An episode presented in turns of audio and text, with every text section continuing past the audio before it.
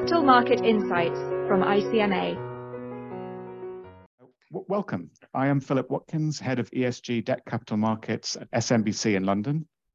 On this podcast today, we are focusing on a key component of social bonds, which is target population, and in particular, gender and racial equity. Positive social outcomes from social bonds for these target populations are increasingly profiled in global issuance, though it is also the case that application could be increased in the market. To discuss how a focus on gender and racial equity through target populations for social bonds has been addressed in issuance, I'm delighted to be joined by two leading practitioners in the area, Natasha Garcha from the Impact Investment Exchange and Anna Smukowski from Enterprise Community Loan Fund, a US-based community development financial institution that piloted their industry's first racial equity bond to provide capital to affordable housing developers of color. Uh, let's kick off our first topic. Uh, and the question is, how are issuers addressing gender and racial gaps through the issuance of bonds, and what is their profile? Natasha, I will pose the question to you first, and I would also be grateful if you could outline where you have broadly seen gender issues addressed in social bond issuance across markets. Natasha. Thank you very much, Philip. Such a uh, pleasure to be here and join you and Anna on the session today. Um, I'm a Senior Director of Innovative Finance at the Impact Investment Exchange and a Gender Lens Investment Specialist. And so maybe let's take a step back to talk about why gender gaps matter and why it's critical for the social and the green bond community uh, of ICMA to be part of addressing this gap. So the usual narrative is that women are victims 1.8 times more likely to lose their jobs during COVID. Not the main combatants of war, but often the main targets of violence, disproportionately impacted by climate change in emerging markets. Yet, in my experience, at the same time, women are not just victims, they are solutions to a range of sustainability challenges that the ICMA GSS community is trying to solve. True gender equality in the workforce would help us increase GDP by $28 trillion to accelerate COVID economic recovery. Women are critical to climate adaptation efforts in sectors such as agriculture and water and sanitation. And gender equality is the single greatest predictor of peacefulness of a state. Um, multiple feminist scholars have done a statistical analysis on this, more so than wealth, democracy, or dominant faith. And so it is critical for our collective futures that those of us who are active in ICMA's social bond and green bond community must rise to bridge these gaps by channeling capital towards gender equality at a far greater pace and scale than we're doing now. And I've seen this manifest as gender focused bonds across the world. In Asia and Africa through IIX's Women's Livelihood Bond series, which I'd be happy to share more uh, on later in Latin America uh, through IDB Invests bonds, which focus on microfinance, in Australia through QBE's gender focused bonds, which focused on women in leadership. And just to wrap up this point, let me dive into uh, one specific way that ICMA's harmonized framework for impact reporting can really guide issuers who are looking at women, uh, girls, um, and other communities facing gender based discrimination as their target population, which is the topic for today. So we introduced a set of recommendations last year focused on impact confirmation, which is a powerful way to hear directly from these communities uh, and these women on how social or green bonds are truly generating positive impact. So some issuers I know will see impact confirmation as an extra cost, but we really see it as an investment in accountability without checking whether or not your impact was truly experienced, um, we feel you are limiting your own ability to create critical feedback loops that will lead to more transparent reporting from an impact perspective and more informed investment decisions from a risk return perspective. Especially with the technology available today, this can be done in scalable and cost effective ways. For instance, um, we use a platform called IIX Values to send out digital verification surveys or confirmation surveys to the target population. So whether it's a woman solar panel user in India or a farmer in rural Kenya, we can reach them, confirm our impact, and then make better investment decisions with a gender lens. Thank you. Anna, I equally would love to hear your thoughts in relation to the application of race uh, in social bonds, where I believe in the, the US, uh, it has taken a, a global lead here. And it'd be good to hear your about your experience and also uh, where you have more broadly seen racial equity issues dealt with in social bond issuance. Thank you. Yes, thank you for having me today. Um, so I'm Anna Smukowski. I'm a senior director at leading capital programs for Enterprise Community Loan Fund. We are a community development financial institution, or CDFI, that is chartered by the US Department of Treasury to provide fair, responsible financing to rural, urban, native, and other communities that mainstream finance doesn't traditionally reach, largely due to race, geographic, or income based factors that make these populations fall outside of traditional credit standards. Enterprises lending focuses on real estate like affordable housing and community facilities, Nationwide, the CDFI industry manages more than $222 billion, creating jobs, affordable housing, financial health, and access to opportunity. 61% of CDFI borrowers are people of color, 83% are low income, 28% are rural, and 47% are women. Racial equity is not a new concept in America. For decades, racist policies and practices dictated how Black, Indigenous, and people of color could live their lives, the kinds of homes and neighborhoods they could live in, the wages and wealth they could earn and build, and the chances for upward mobility in life. COVID 19 and the murder of George Floyd really laid bare these race based structural inequalities in ways that previous social movements have not, leading to an unprecedented 350 billion in corporate capital commitments to advance racial justice. These commitments converged with the growth of the CDFI industry in pursuing capital market strategies to take advantage of historically low interest rates. Since 2017, CDFIs have offered approximately 1.4 billion in rated offerings with increasing alignment to the ICMA green, social, and sustainability bond principles. For CDFIs, the use of the ICMA social bond principles and the harmonized framework for impact reporting allow an investor to see down to project level details how their investment is advancing racial equity. Social bond proceeds have gone to build affordable housing, expand access to credit to small and medium sized businesses, and to expand initiatives aimed at wealth building for people of color. An example project is a $4.5 million loan from Enterprise to Coalition for Responsible Community Development, a Black led nonprofit that provides affordable homes and services to working class communities in East and South Los Angeles. Our loan financed the creation of a 50 unit affordable housing development. Paired with the CDFI issuance, several corporate issuers like Alphabet, the parent company of Google, and AFLAC have issued sustainability bonds that provide capital to smaller, unrated CDFIs who focus on small business lending and affordable housing in communities of color. Alphabet's racial equity focus is on advancing economic opportunity and equity for underrepresented communities, including the Black Plus community with specific definitions of their target population being Black business owners and or businesses that serve the Black community, startup founders, job seekers, and developers, whereas AFLAC's target population includes minorities and businesses owned, managed, or controlled by minorities or other marginalized populations. Thank you, Rona. Uh, so if I may, Natasha, uh, for those who may not be familiar, can you provide an overview of the Women's Livelihood Bond Series? Yes, absolutely. You know, it's interesting. The social bond principles were first published by ICMA in June 2017. Um, and it, I think it was just a couple of weeks later that IIX's Women's Livelihood Bond 1 was issued, making it amongst the first social bonds in the world. But more importantly, and, and something we were, you know, very proud and excited about was it was also one of the first social bonds designed by women of color and used the proceeds for women of color. So before gender bonds and orange bonds uh, were um, their own sort of asset class uh, or cross-cutting asset class, uh, it was one of the first sort of ICMA certified social bonds to focus on gender equality and was subsequently listed on the Singapore Exchange.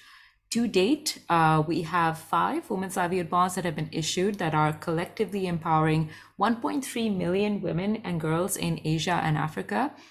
And these bonds use a very unique blended finance structure, which uses uh, development finance institution capital for various de-risking features, um, credit guarantees, uh, sub-debt layers, uh, and all of this has allowed us to really bring in a range of uh, institutional investors, um, asset managers, super funds, uh, uh and others who are actually ICMA members uh, to come in and participate in these bonds.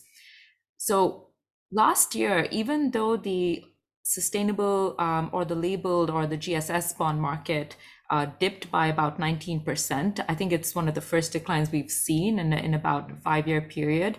Um, we were delighted to be able to still place a $50 million issuance in December of 2022 that used the proceeds to empower women from low income and rural communities in Asia and Africa to access clean energy solutions, electric vehicles, sustainable agriculture solutions, uh, affordable housing, and financial inclusion. So diversified across sectors and continents, if you will. Um, and this really shows that there is strong interest from the market in gender lens investing through uh, ICMA certified bonds. And in line with the focus of this webinar, we are confirming the impact with our target population, which is women at the last mile. We do this both pre and post issuance using IIX values that I previously mentioned, really to ensure we're holding ourselves to a very high standard of uh, transparency as set by ICMA's sustainability bond guidelines, as well as other standards that focus on gender and racial gaps, such as the SDG impact standards and the Orange Bond principles. I think all of these standards are evolving more and more to reinforce each other, which is wonderful to see. Over 16,000 impact data points were collected uh, pre-issuance to construct uh, the most recent Women's Livelihood Bond. So it's very um, uh, well focused on the target population. Thank mm. you. Yes, thank you, Nisha. That's very interesting. Anna, uh, similarly, can you provide an overview of how the US community development financial institutions use social bonds to advance racial equity? Definitely.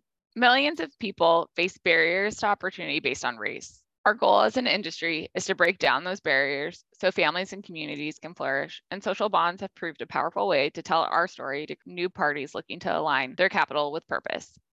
In 2020, Local Initiative Support Corporation or LISC for short, another national CDFI focused on comprehensive community development, came to market with their Impact Note program, which includes up to a 10 million carve out for racial justice through their Project 10X initiative. Project 10X includes investments in home ownership and small business ownership, investing in community assets and well-being, and supporting quality jobs with good wages and benefits for people of color.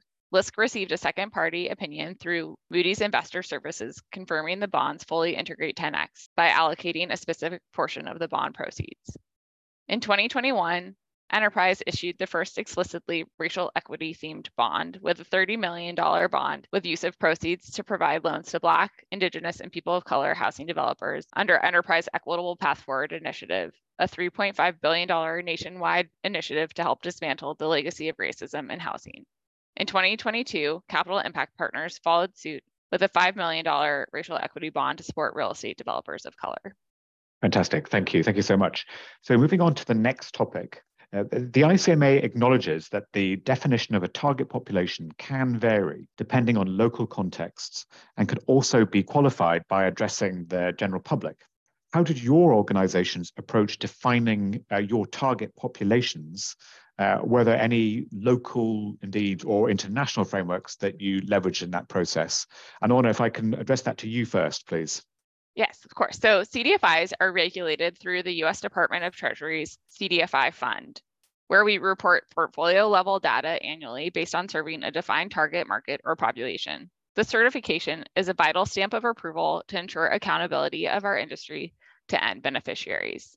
The projects we finance also receive funding from numerous federal and state funding sources, which we look at as part of our underwriting to ensure our projects are meeting our overall impact objectives.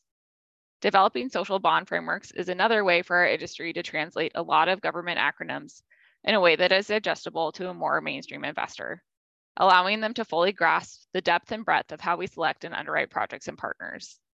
Other frameworks that we've begun integrating include the Global Impact Investing Network's IRIS Plus Navigating Impact Racial Equity theme, as well as their overall metrics to ensure we are aligning with broader industry standards. Using a race-based definition for a target population can be challenging. People have different definitions and experiences with their own race and ethnicity, let alone trying to define it in a financial instrument. As lenders, it can also be a sensitive topic to ask for additional data that historically has been used to discriminate populations from receiving fair access to credit. When designing a bond with a specific target population in mind, I think it's important for an organization to do the work to know why the target population is being explicitly named, as well as ensure they have the existing infrastructure to diligence transactions that meet existing or new criteria without putting undue burden on the ultimate beneficiary of financing to share demographic or other sensitive information. Many thanks. And Natasha, uh, and your perspective, please. Yeah, the challenge for us is not so much in defining the target population, but maybe ensuring that we are giving them a voice in investment decisions and or in the reporting process. So on the gender side, it would help to be much more customized when you're thinking about your target population. So, and, and that would also define your use of proceeds. So if you're thinking about gender equality in Europe, it makes sense to have women on the board. But if you're doing it in Latin America, maybe you want to think about women in your supply chains who you're working with having equal pay or access to loans without collateral. So I think that's the way we, we would frame um, uh, gender equality when thinking about target population and make it contextual. So let me talk about how we do this at IIX. And IIX is a women-owned and led firm based in the global south um, uh, in Singapore. The mission of the Women's Livelihood Bond Series has always been uh, reflected in our commitment uh, to gender equality and diversity. And we do this in three ways. So, first, um, over 70% of our staff who's working on the core functions of the bond, um, structuring, portfolio management, impact reporting, investor relations are women uh, from the regions that we're investing in. Um, and I, I, do think that's a very powerful way to see uh, um, risks differently and also understand impact in a more strategic way on the target population. Second, the proceeds of the bonds are entirely focused on a target population where gender gaps exist that we're trying to solve. Um, in this case, it's women who are financially excluded or who are facing environmental challenges. This means we end up focusing on rural, low income, or minority women in countries like India, Sri Lanka, Indonesia, Philippines, Cambodia, Vietnam, and, and Kenya. And third, given the Women's Livelihood Bond is a series, we issue one every year, we use the insights from the target population to inform our investment decisions. And we've seen a very clear correlation on how risk and return interact with and influence uh, the impact. For instance, um, the target population for one of our second bonds included women rice farmers in Cambodia. And during the pandemic, we used insights from them to assess how to manage supply chain risks and climate change risks and it helped us invest in a more strategic way in agricultural products in future bond issuances because we were listening very carefully to what the target population needed, equipping them to say increase productivity, water efficiency, earn a fair trade price. So that's how we think about uh, target population uh, is in, in emerging markets with a gender lens. Thank you. Thank you both. Yes. The next area uh, I'd like to move on to is impact reporting, which, as we all know, is a, a crucial element of the social bond principles. Uh, the question is, how do you, uh, and it's for both of you, how do you plan on measuring and reporting? And, and Anna, it'd be great if you could uh, give us your perspective first, please. Of course. So CDFIs report on serving their target markets annually through compliance with the CDFI fund, which we see as a key way for investors to know if a CDFI is in or out of compliance with their intended purpose. CDFIs are also developing their own ways to be more transparent on what projects they've funded and how it aligns with their social or sustainability bond frameworks, like LISC's project profiles or Enterprise's Equitable Path Forward annual report. To date, no CDFI has engaged in an independent verification of use of proceeds or impact reporting, but complete both mandatory and voluntary external reporting for government and private sector funders. An independent verification hasn't been something I'm aware of an investor requesting given our other mandatory reporting requirements. We thought it would be helpful to go through some of the racial equity reporting that Enterprise does as part of Equitable Path Forward as an example. We've committed to tracking and publicly reporting data like the number and percent of deals closed with all developers of color, the dollar amount of capital invested to all developers of color, annual unit production and commercial space square footage, the dollar amount of capital leveraged and the type of sources such as public, private, or philanthropic funds based on a project's total development costs, looking at whether a developer's capacity has increased by looking at an increase in revenues in their assets, as well as looking at if their racial composition of their staff and board has changed, as well as other community impacts, which may include the demographics of the surrounding community by race, ethnicity, income, poverty rate, or jobs created, as well as looking at the discretionary income created for residents of affordable housing by providing them access to more affordable homes, as well as the income level served in the homes that we produce. Fantastic, thank you. And Natasha, how have you approached the uh, this issue? Yeah, building off of Anna's points, um, we also see it's more beneficial not to rely just on third party checks or second party opinions, but also on first hand confirmation of impact at the last mile with the target population, which, as we discussed, is now a recommendation per ICMA's impact reporting guidelines that I mentioned before. In terms of how we do it, we do an upfront screening of entities uh, pre issuance, both from a credit and an impact perspective when we're building our portfolios.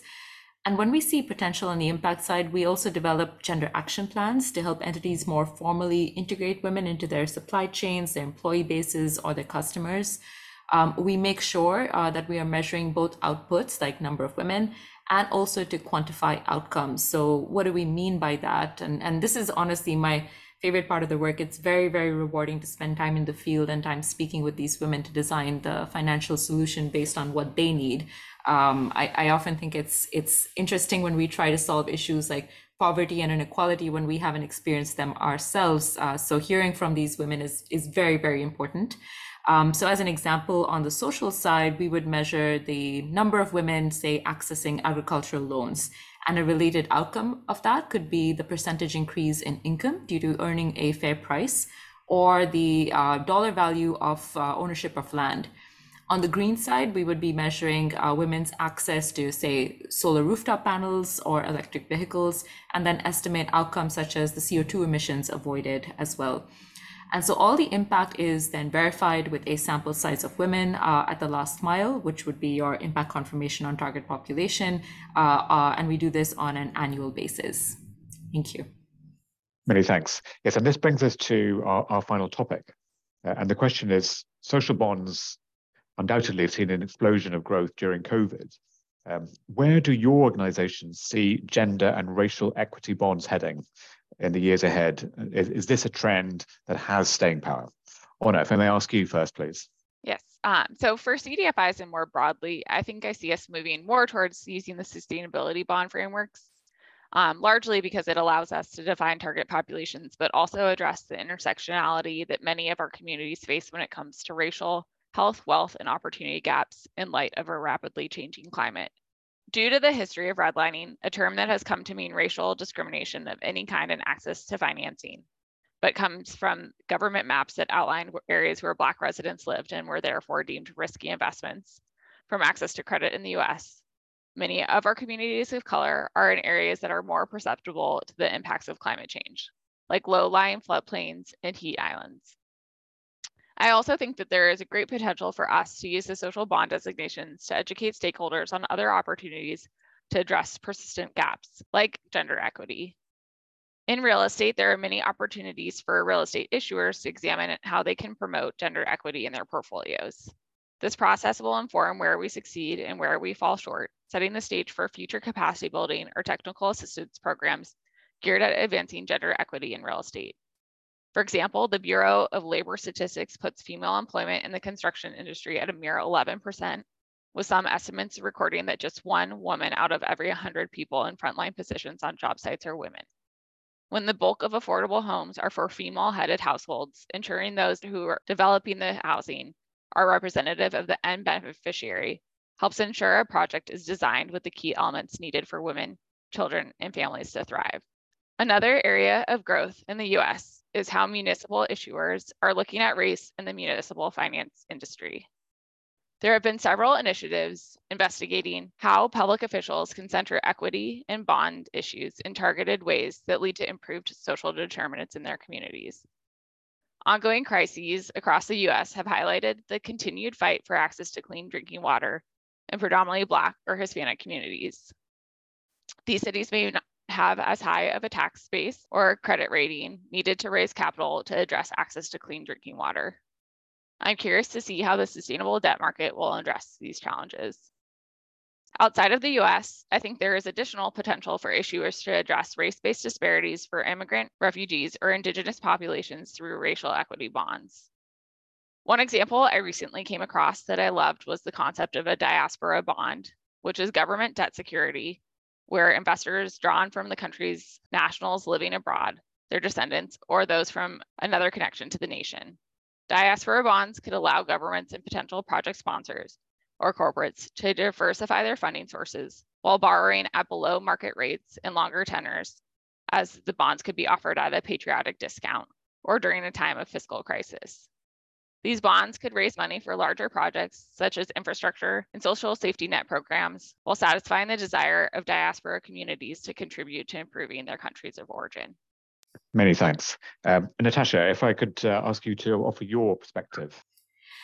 Yeah, I think I certainly hope it's not a, a, trend or a phase. I think based on you know the wonderful work we're hearing that's happening in the U.S. and beyond from from Anna, um, the fact that we were able to close a, you know our gender focused um, orange bond last year, which is also ICMA's sustainability bond, in light of the overall market of label bonds dipping uh, in the last quarter of 2022. I think all the, all of this points to the fact that issues related to race and gender that can be addressed through the uh, social and green bond market have proved that they're here to stay and, and to grow. Um, but it will not be easy unless we make some critical changes in the way we invest. Um, a big reason for the decline in sustainable finance overall last year was, of course, what's going on in the broader economy, as we all know. But a part of this was also because of you know greenwashing fines, critics over overestimating sustainability. Um, but I see three key solutions, and I think ICMA in particular has been very supportive of driving many of these forward. The first is technology. A rising number of platforms are using tech to reach communities and target populations at the last mile to confirm how proceeds were used. And this data analytics can be then used to build useful correlations between risk, return, and impact instead of looking at these parameters in silos and where you end up thinking that you know your impact confirmation is a cost instead of an investment as well. The second is innovation. We really need to be open to developing um, new innovative financial products that still align with the social bond principles but are customized to local requirements. I think the diaspora bond, which which Anna mentioned, is a fantastic example.